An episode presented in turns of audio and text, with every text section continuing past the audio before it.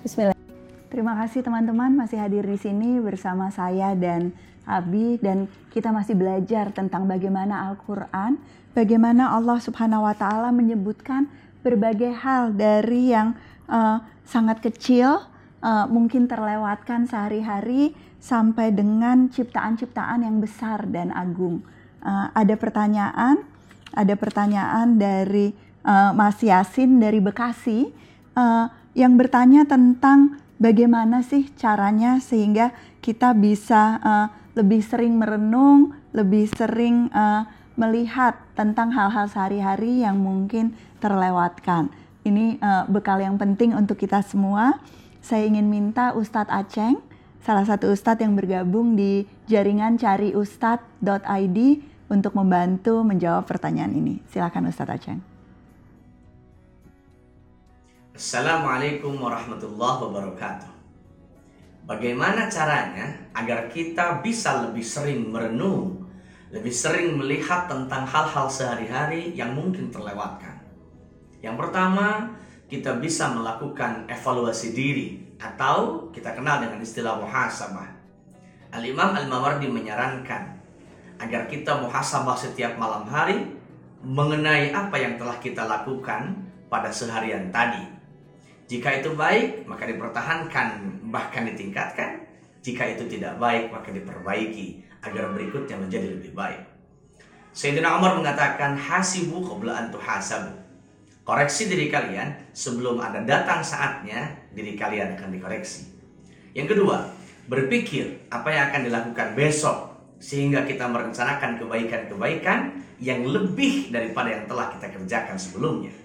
Yang ketiga, melihat orang yang ada di bawahmu dalam kenikmatan dan melihat orang yang ada di atasmu dalam ketaatan. Dan yang terakhir, perbanyaklah bersyukur. Dengan bersyukur, hati kita akan dipenuhi ketenangan. Dan ketenangan hati akan mendatangkan energi positif untuk terus senantiasa melakukan kebaikan. Assalamualaikum warahmatullahi wabarakatuh. Luar biasa banyak sekali tanda-tanda, banyak sekali pelajaran dan salah satu yang tadi disebutkan di ayat sebelumnya tentang kita seharusnya bersyukur gitu ya Bi pada saat uh, menemukan fenomena-fenomena ini dan mendapatkan berkah ini. Betul, bagus. Eh, jadi eh, syukur, apa itu syukur? Apa itu syukur? Syukur itu banyak definisinya, tapi salah satu yang Abi ingin tekankan di sini adalah mengantar setiap makhluk menuju tujuan penciptaannya. Eh, kita ambil eh, tumbuhan. Lihatlah hutan. Lihat apa fungsinya, apa tujuannya. Bukan buat ditebang. Jangan tebang. Iya kan? Itu namanya mensyukuri. Lihat mawar, indah, mekar. Jangan petik sebelum mekar karena itu tujuan penciptaannya. Belum waktunya kita uh, memanfaatkan. Uh, ayam yang masih kecil jangan sembelih. Laut untuk apa? Supaya kapal-kapal berlayar di sana, ya kan? Mengambil ikannya, mengambil mutiaranya, Dan, antar dia menuju tujuan ini. Termasuk yang bukan benda hidup juga ya, Bi. Oh, iya. Baju. Iya buat dipakai. jangan nggak dipakai yang ada di lemari gitu ya. Kalau kalau kalau kita nggak bisa pakai kasih ke orang kasih yang akan menggunakannya Betul. lebih sering sehingga tujuan penciptaannya manfaatnya jadi optimal gitu. dan jangan sia-siakan. Jangan sia-siakan. Minum habis selalu menegur. Jangan ambil gelas besar tidak bisa habiskan. Gelas yang kecil kalau tak perlu ditambah. Tambah ya kan? Oke. Okay, Makanan itu. juga habis selalu Makanan gitu. juga nah, begitu. Oh, terus boleh ada sisa. Baru dikatakan api. Yang menarik di sini pertanyaannya tentang api itu, apakah kamu yang menciptakan pohonnya? Ini dia berbicara tentang api khusus.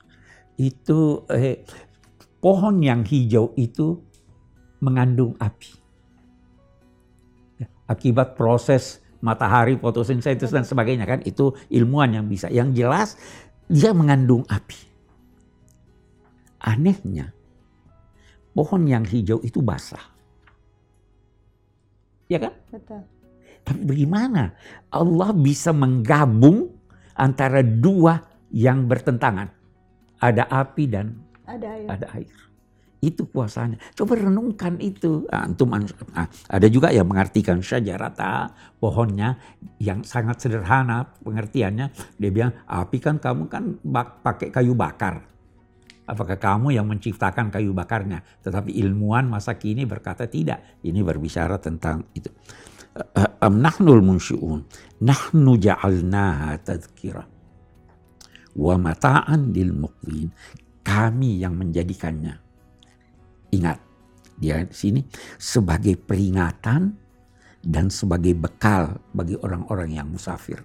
Kita lihat sekarang. Setiap fenomena alam harus menjadi peringatan. Setiap dan semua orang bisa melihat itu. Semua orang bisa melihat itu kecuali yang tidak mau ambil peringatan, kecuali yang lupa. Ya toh? Karena itu ada yang dinamai jangkar emosi. Jadikan di sekeliling Anda jangkar-jangkar untuk mengingat Tuhan. Sama halnya kita pasang foto di dinding. Supaya ingat terus, supaya ingat, saya. Ah, gitu. Ya toh?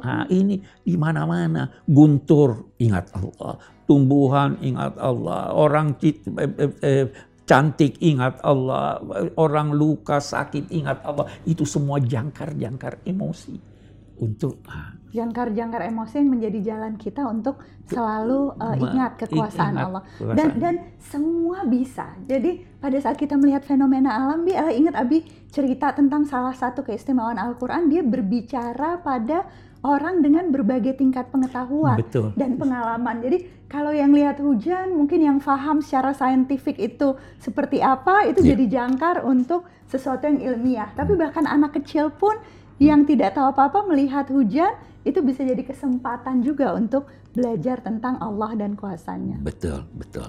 Jadi sekali lagi dia dahulukan peringatannya baru manfaatnya. Betul. Nah, karena manfaat yang diperoleh itu bisa jadi peringatan juga. Oke. Okay. Mata lil muqwin. Fasabbih bismi rabbikal azim. Jika demikian, jauhkan Allah dari segala kekurangan. Bahkan jauhkan Allah dari segala pujianmu kepadanya karena pujianmu tidak cukup untuk menggambarkan betapa besar anugerah Allah kepadamu. Jadi kita diminta bertasbih untuk kemudian menempatkan Allah di tempat yang sangat agung, sangat, sangat suci. Uh, uh, okay, uh. Ini bukti-bukti yang lalu ini, bukti-bukti rasional. Lanjutan ayat ini berkata, "Fala uqsimu bimawaqi'un nujum wa innahu laqasamun law ta'lamun azim." La uqsimu, ada yang berkata la itu tidak punya makna di sini. Saya bersumpah dengan ini. Tapi ada juga yang berkata la berarti tidak saya tidak bersumpah dengan ini. Apa maknanya? Saya tidak perlu bersumpah lagi untuk meyakinkan kamu. Karena ini bukti-bukti yang sebenarnya kalau kau ingin memperhatikannya cukup untuk membuktikan kuasa Tuhan adanya kiamat. Karena ayat-ayat yang lalu sesungguhnya sudah menunjukkan bukti dan kenyataan-kenyataan yang ya, menunjukkan keagungan Allah. Keagungan Allah dan kuasa Allah. Nah, atau kita artikan yang lain, saya tidak perlu bersumpah dengan tempat-tempat terbenamnya bintang-bintang. Kenapa ya Allah? Innahu laqasamun law ta'lamuna azim. Itu adalah sumpah yang jika kamu tahu hakikatnya, kalau kamu tahu hakikatnya, kamu akan mengetahui bahwa itu adalah sumpah yang sangat agung. Orang ilmuwan berkata lagi begini, ini ada isyarat ilmiah. Kata lau itu adalah perandaian yang tidak mungkin tercapai. Berbeda dengan iza, perandaian yang diduga keras akan tercapai. In yang diragukan atau jarang tercapai. Di sini dia katakan lau. Berarti pengetahuanmu tentang bintang-bintang tidak mungkin akan jadi kita tidak mungkin tahu secara utuh semua kehebatan bintang-bintang itu. itu. Uh. Betul. Dan Bahkan bisa jadi ada bintang yang kita lihat sudah punah. Betul. Cahayanya baru sampai pada kita. Ya kan? Ya. Di saat ini pun kita tidak tahu, apalagi di hari kemudian ya. hmm. tentang bintang pun kita tidak bisa paham utuh, apalagi tentang penciptanya, penciptanya. Allah yang maha kuasa. Ya. Subhanallah, Subhanallah. Terima kasih teman-teman sudah menyaksikan episode kali ini. Kita sudah menuntaskan uh, Quran Surah Al-Waqiah sampai dengan ayat ke-76. Masih banyak pelajaran-pelajaran berharga lainnya. Saksikan kami kembali esok hari. Tetap di Hidup Bersama Al-Quran, edisi khusus dari Tafsir Al-Misbah. Assalamualaikum warahmatullahi wabarakatuh.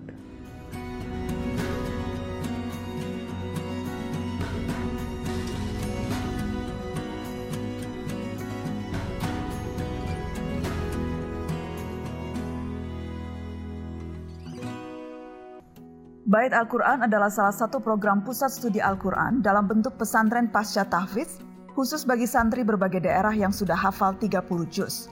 Sama seperti program PSK lain, pesertanya terpilih dan mendapat beasiswa, diberikan pendidikan dalam bidang tafsir, kajian keislaman lain, dan pembekalan kewirausahawan. Alumni Bait Al-Quran kembali ke pesantren dan kabupaten masing-masing untuk menjadi penggerak Islam moderat di kampung halamannya di penjuru Nusantara.